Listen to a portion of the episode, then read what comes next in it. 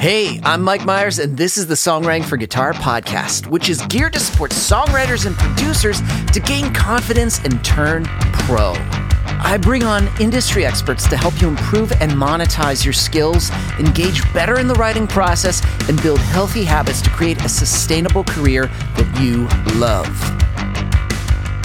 Caffeinated, inspirational, conversational.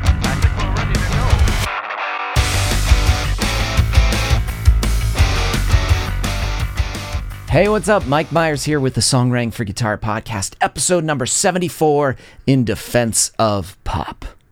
Now, it's easy to write off pop.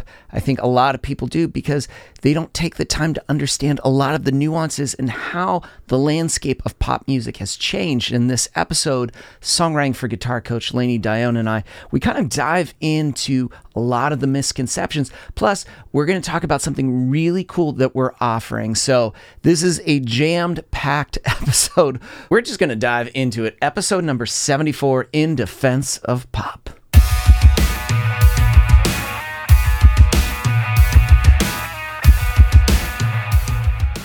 I feel pop gets such a a bad rap because people think either it's like it's completely useless. They have all these preconceived notions about like, oh, it's just drab stuff on the radio. It's like radio Disney stuff. It's just awful. And meanwhile, it's like, no, pretty much pop music has influenced music from like the dawn of Western music to now. It's just constantly evolving. And whether you like it or not, it it's super important. It's heavily important. Yeah, I was just thinking the other day how you can't just say, "Oh, I hate on it," or or whatever you want to not listen to it just because it's new. I mean, like it's it's running the world right now. So, I mean, because it, we could go back to you know, especially right now. I think people hate on pop music, you know, oh, it's so short, it's ridiculous. And it's like, it's so, you know, like you have to do this and you have to get to the chorus and blah, blah, blah. There are all these restrictions, but it's like, it's crazy. You could go back into the early 60s and even in the 50s. I could pull up like a Buddy Holly album and all of his songs are like two minutes, two minutes, two minutes, two minutes. It's like, it's, this isn't new. Like this yeah. idea of like keeping it short, concise, to the point, memorable choruses. The Beatles were doing that. There's a whole album of Beatles singles that were pretty much super short, to the point hooky choruses. And even today, when you hear the songs that were longer, you're hearing the radio edits on the radio. They have the shorter versions that are played for the masses. But why do you think people have that? It, do you think it's easier to just like blanket something like it's pop, it's awful, and just like without actually taking time to understand it and dive into it? Yeah, I was going to say, I think the people that are that are saying that, oh, it's it, this new stuff is all bubblegum and it's all stupid and it's not well written. I don't think they're actually listening to the the broad spectrum of what pop is today because underneath the blanket or the umbrella of pop you know you have indie pop you have folk pop you have all of these different yeah. stylistic choices within that and they all have their little elements. I mean, music is constantly growing on top of itself, you know? You wouldn't have some of these artists without Led Zeppelin or Elvis Presley. You wouldn't have the artists today without the people that came before it. So you can always hear elements of that style of music in newer stuff. You just got to listen for it. People that are listening to metal might not necessarily like pop, but it's it's it's two completely different styles you got to give it a chance. At least you got to listen to it to understand that it's just because it's not your style doesn't mean it's bad music, is what I'm trying to say. You know what? I think I realized that because I was very punk growing up. And so, you know, when you're punk, mm-hmm. it's like mm-hmm. you can only listen to this, and it's just like fuck the mainstream, and it's just like complete it's hard. Yeah. yeah, it's just like. But then I started teaching, and obviously, I couldn't. If somebody brought in a song, I couldn't be like, "Hey, that's shit. I'm not teaching it." I instead, it was like, oh yeah, totally. And I was listening to all this music. I was, oh, it's actually not that.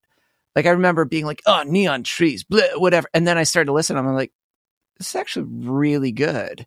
Like starting to yeah. dissect the structure of it and the melodic structure of it, the production elements. I was like suddenly like, oh my god, this is actually really, this is really good.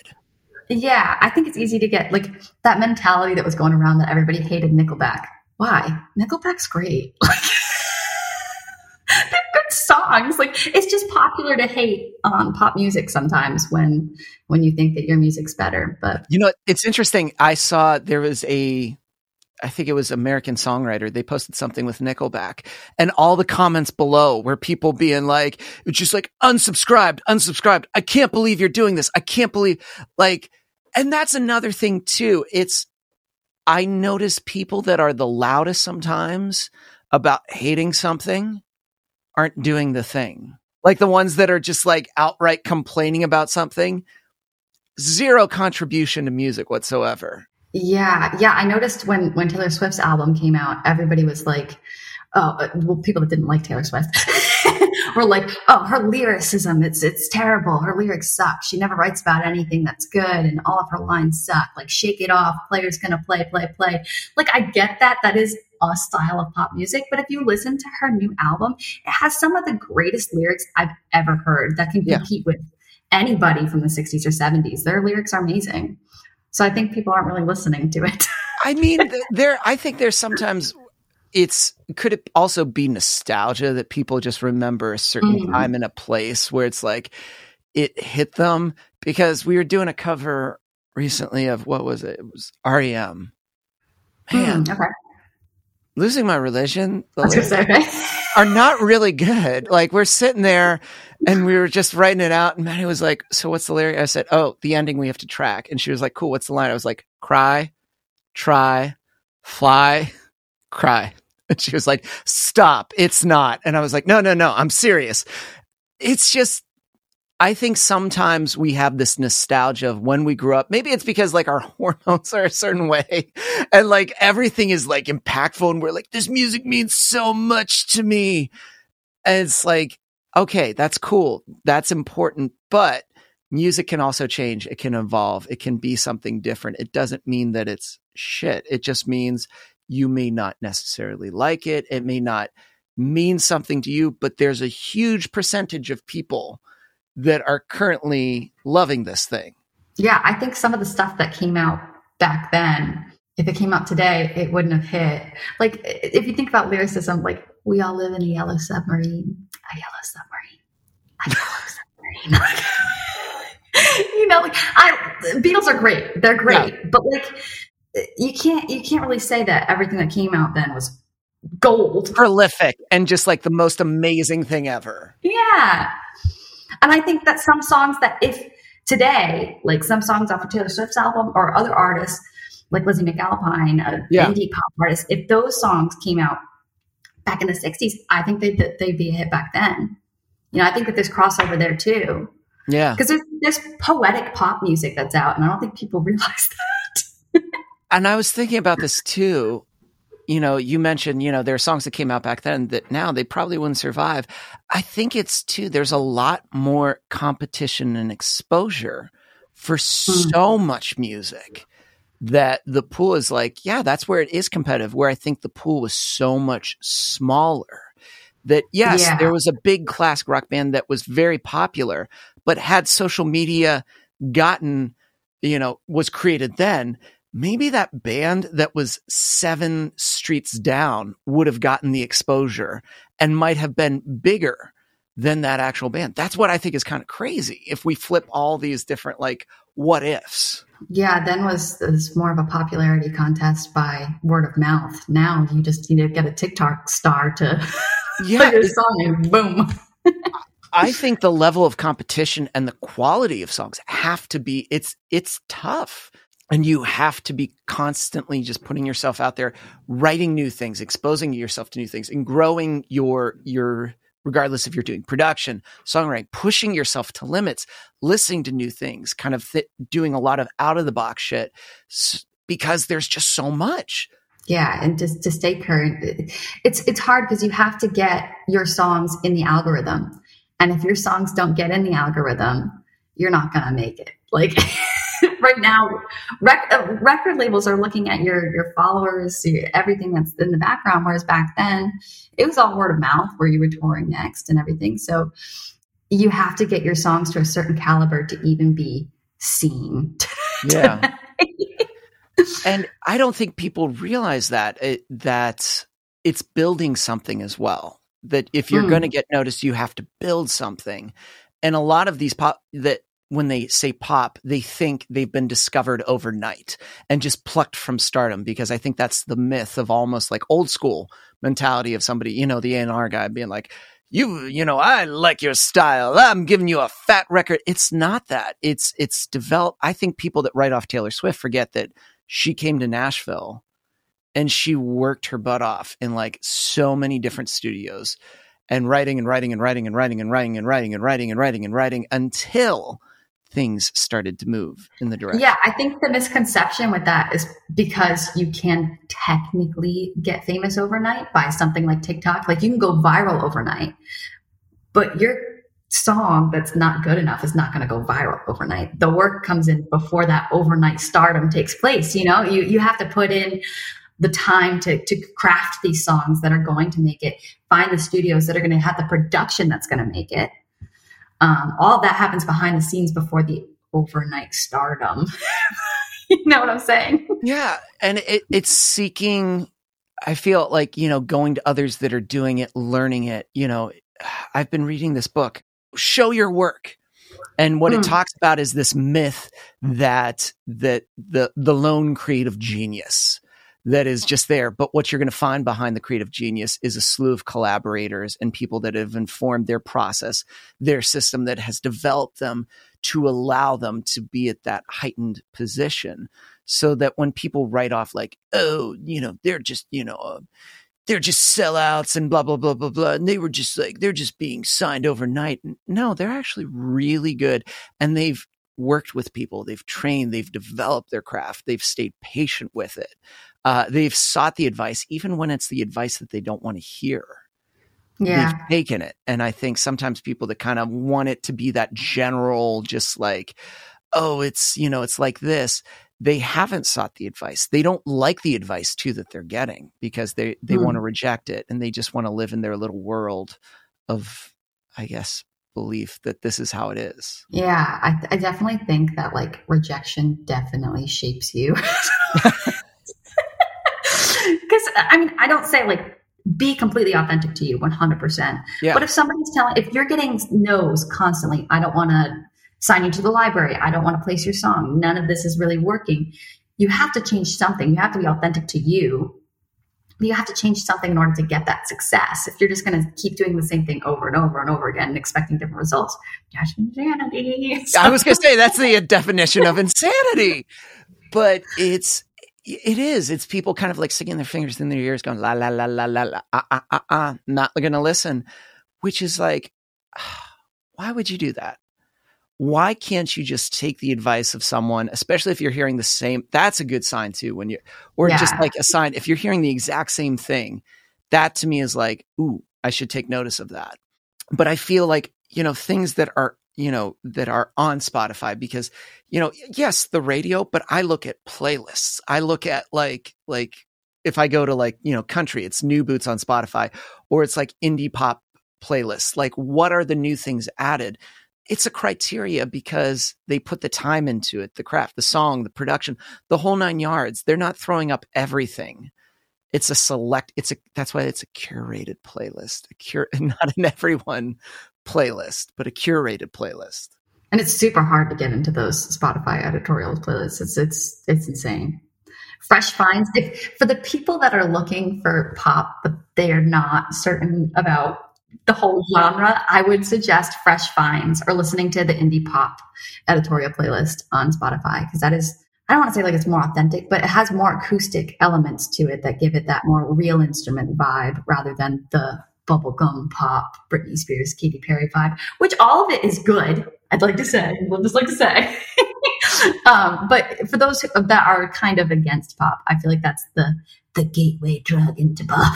you know what i think it is because uh, sometimes when people do that blanket they don't realize that there's so many of these subgenres of pop and so many different subgenres that aren't just like synthetic and just like synth synth synth but it's like no you can have like you mentioned lizzie mcalpine. When i like first heard lizzie mcalpine i was like holy shit. I was like this is really good.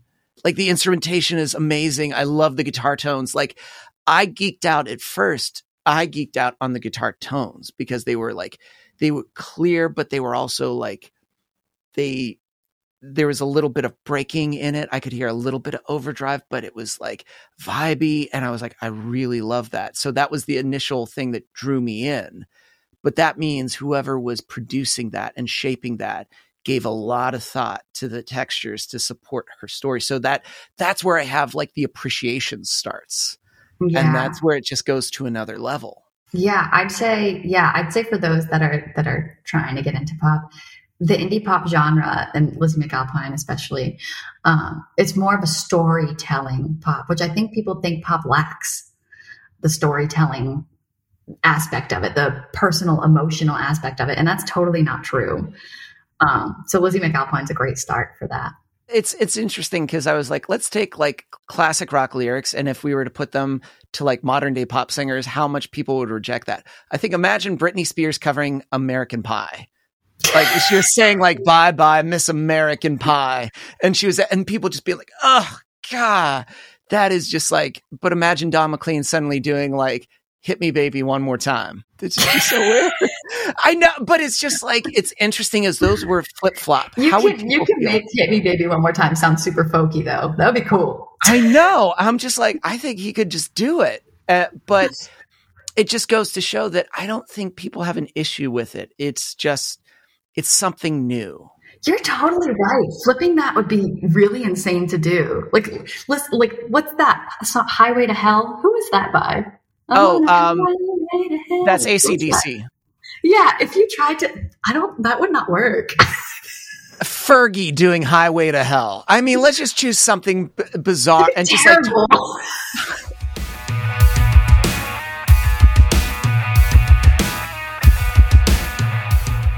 Hey, it's Mike, and I wanted to jump in the middle of this episode with Lainey and myself to segue to Lainey and myself. But we're actually going to dive in and talk about this six week live course that her and I are going to be doing, which kicks off this Saturday. That's right. As you're listening to this podcast, when it's coming out, starting this Saturday, we are going to be doing a six week live course that's huge.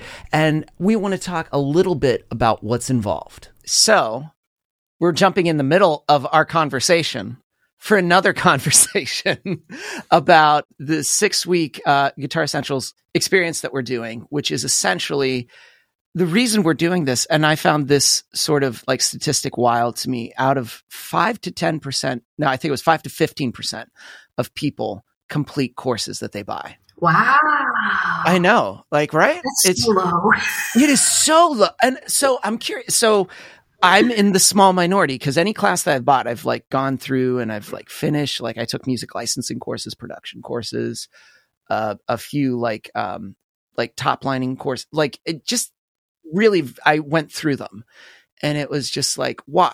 Well, because you know, I did have someone, I had mentors, I had coaches that were guiding me, and I would tell them what I'm working on.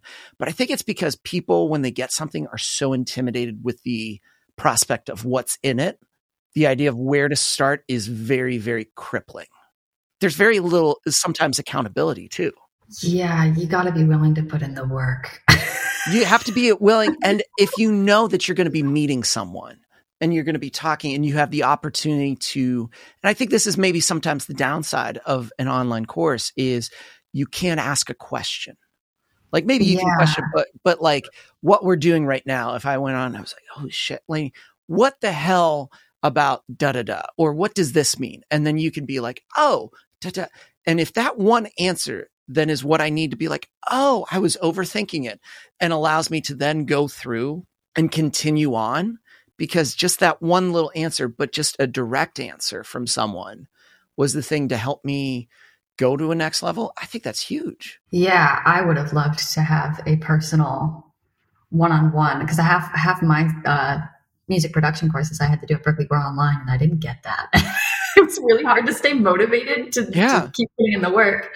And this is this is great. The fact that that people can have a personal connection to ask whatever they want. Yeah, and they can come to us. Like, and what we're doing with uh, Guitar Essentials experience is, yes, you have all this pre-recorded material, but then we have a dedicated time that we're meeting weekly for six weeks in a row where you can ask questions. You can ask questions about your songwriting process as we're diving in. You can pick my head about like, well, should I always use this voicing when it comes to this? You can, you can essentially ask the things as you're going along. So as you're starting to take the process, you can start taking notes in these lives and see what other people are asking. You can start taking, like, writing down other people's questions because I find like just being in a group when people are asking, a lot of people ask a question. I'm like, oh, that's, I didn't even think of that. And I, I like write down the answer. And it's just like, it's such a good way to have accountability so that not only are you going to see through the entire process, but you know if you go through that you're going to be guided by people that have done something with it. That's the other thing.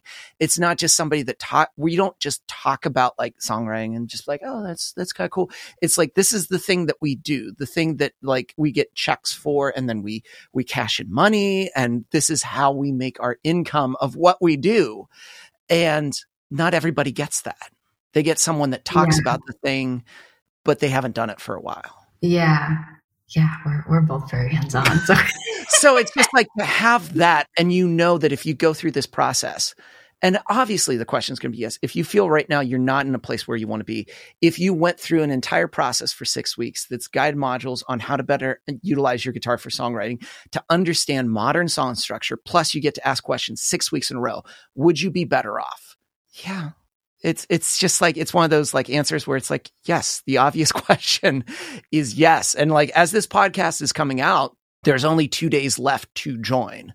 So it's like as you're listening to this and you're like yeah this sounds really good. In the description of the podcast we have the direct link where you can sign up because that's it. It's just going to be you know you can get our course other times but there's no there's not a live element to this. But it's like this is the one where we're like hey here's a live element because there's a need for it and if we can help you get on that path so that you are further along than you are right now, that you actually take in the information more and actually apply it. And plus, you get to ask questions. And plus, you feel like that's the thing that you need, then click the link and, you know, jump in. That's basically the thing. I don't know. But also, too, just your perspective is fantastic because I always just have the producer kind of like I write songs perspective. That's it you have the artist perspective because that's what you are. I'm not. I've just been out of that game for so long. Other than just like writing with an artist, I'm not thinking in that that live mindset. So I love that your answers and your replies come from that space. That I just I'm just not in that space.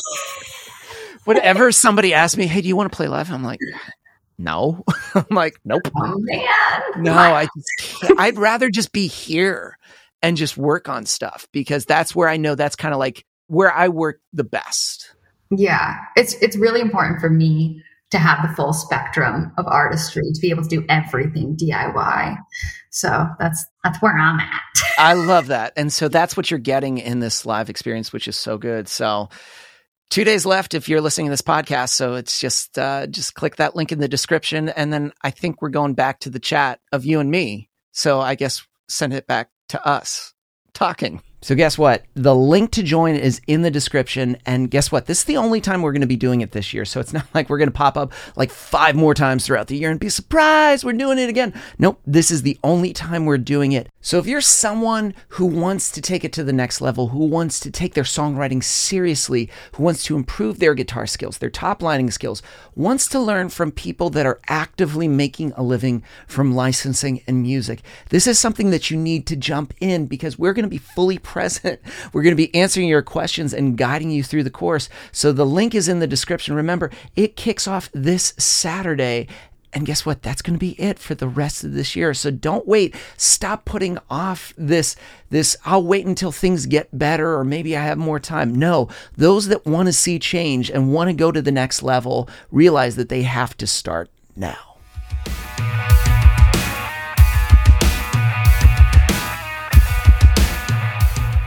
I think we have to step out of kind of that nostalgia bubble and realize like we've got to try some new stuff every once in a while. Yeah, it was a time. It had its time. And music now is going to have its time in 20 years as well. Exactly. The things we're talking about now, people are going to be like, yeah, I remember Lizzie McAlpine. That's cool. That's how they're going to talk about, you know, how they talk about Mama Cass or, you know, like, you know, Joni Mitchell or so. It's just, there was a time and a place, something else came, and guess what? Then that's going to have its time and its place. Then there's going to be something else. Music always moves forward.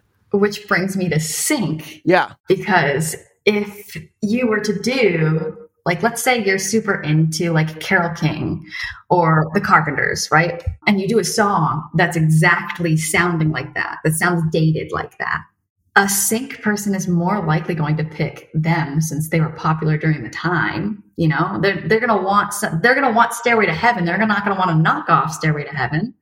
They're gonna want to put that in their film so that people recognize it and know it. Whereas now with with ads and stuff like that, you can have elements. It's like it, sometimes I get briefs that are like, "Hey, have like a '70s undertone or have like a disco vibe," or you can get that, but it needs to sound original to now. You need to be able to tell this is a new song. This is a great for this commercial, right?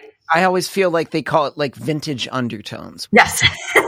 well, undertones being the main word. it, it's like an accent and not meant to be the front and center main. Like, I think Miley Cyrus's Flowers totally has yeah. like a, a, super vintage undertone vibe to it yeah. because the bass and the drums, like I learned the bass part because I was just like, this is so good it's so front it supports the song but when i think of it boom boom like if we think of like 70s and disco i think of that i think of like a great bass line i think of like a small gretsch kit that's playing in the background that's like holding down that main section. I think flowers was wonderful like that. When i first heard it i was like shit this is like really good. Yeah but it sounds modern still. Or like as it as it was harry styles. As yeah. it was as it was. Tell me that song is not take on me take me on. It's it's literally yeah. song practically but it 100% sounds like you could tell that that's something that was produced today it still has the elements of take on me aha but you could tell it's from today everything kind of nods to something it mm. nods to whether it be like it was 10 years ago, 20 years ago, 30 years ago. Uh, Greta Van Fleet is very much like Led Zeppelin. That's like to me is like a super. It's just to me that's like a, a knockoff. It's a, it's a little knockoffy. Yeah, it is. It, it, so it's lead airplane. I don't know whatever we want to call it. Zeppelin. It's just like it's it's something that is similar to it. It has those undertones to it. Um, if we look at a lot of like pop punk that's coming out now, it's a nod oh, to 90s. MGK. Yeah. Total uh, like and Travis Barker doesn't care. He's like, cool. he's like, I'll play on it. I'll produce it. I love this. Cause he's totally all for that. So it's like we're seeing that 90s revival because people that were born in the 90s, that that's what that nostalgia is coming back. And now that's it's bleeding into their songs. Yeah. That's great to me because I'm just like, cool. I can get down with it. I, I'm all for it. But everything has its time and its place, and music evolves. And I think you can just appreciate music as it's changed and understand that everything is a nod to something and it's not less than, greater than. You don't have to necessarily buy a front row ticket to it, but you can also be like, okay, this is catchy.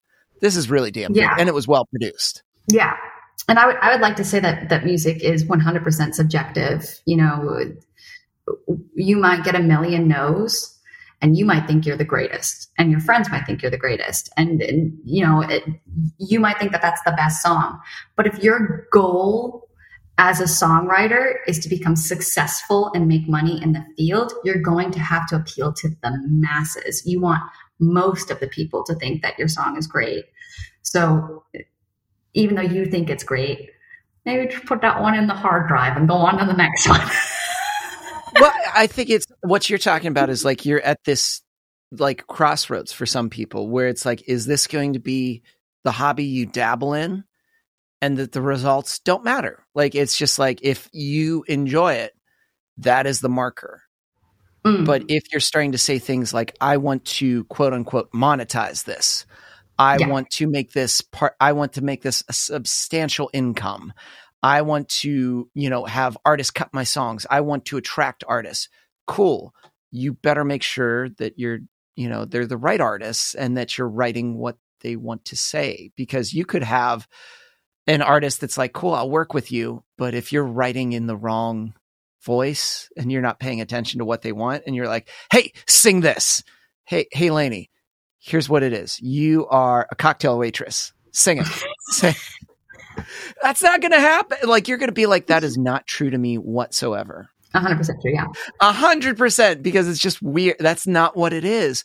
And that's why if you're going to monetize, you're going to have to acknowledge this. Yeah. To, yeah.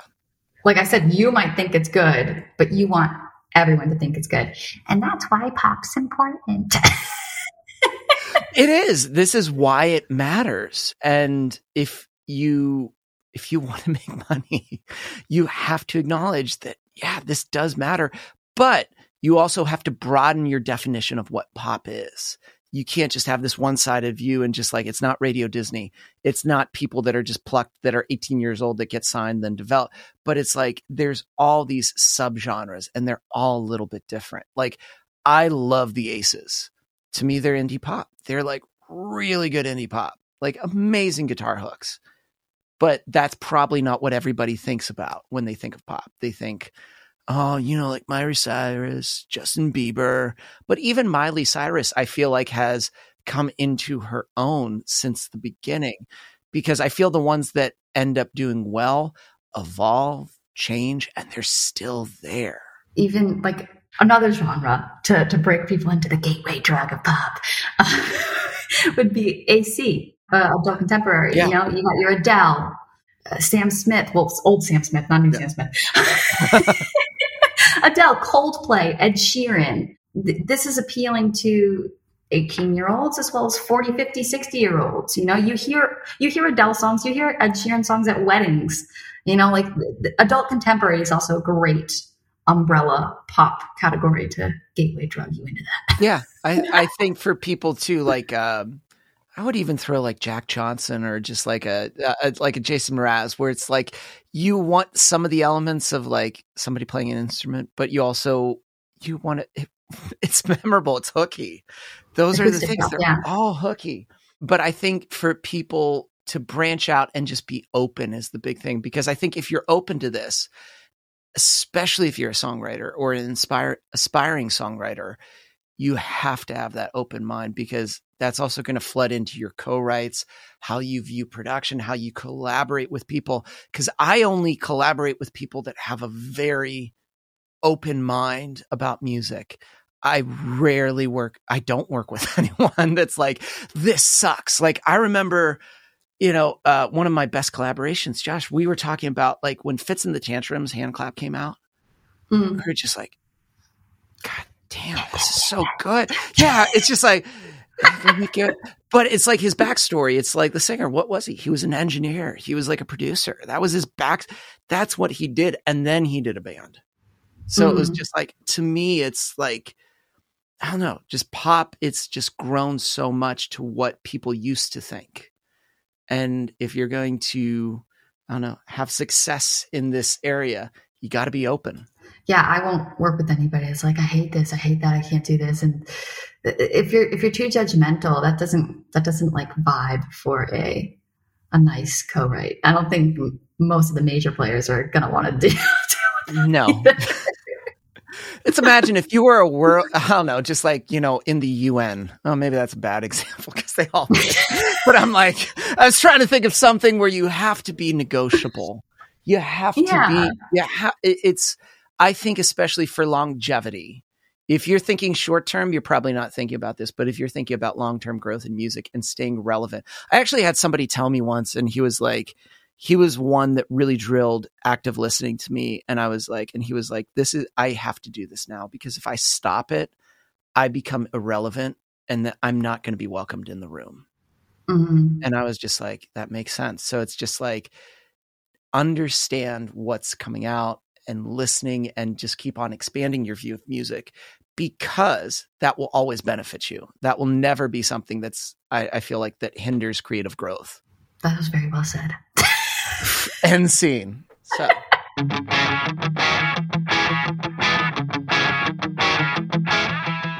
And that does it for this week's episode. It was edited and produced by Chris Fafalius. I'm Mike Myers. Thanks for listening.